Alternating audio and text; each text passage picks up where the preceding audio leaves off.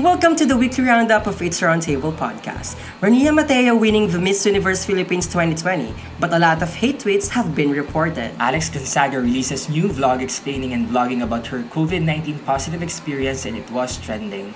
Radio frequency identification or RFID installation causes traffic jam along expressways in Metro Manila. Pope Francis remakes and makes surprise announcement about the new 13 College of Cardinals. Anyone in the Philippines will now have an all-access pass to one of the most highly anticipated games of the season, League of Legends Wild Rift, as open beta begins. Liz Uy announced her engagement with Raymond Racasa who have been buzzing the internet world because of third-party drama.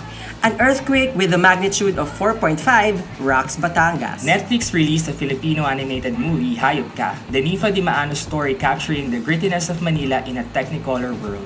The F4 reunion that everyone was looking forward didn't actually happen. Nadine Lustre will be releasing her first ever solo album today as she celebrates her birthday.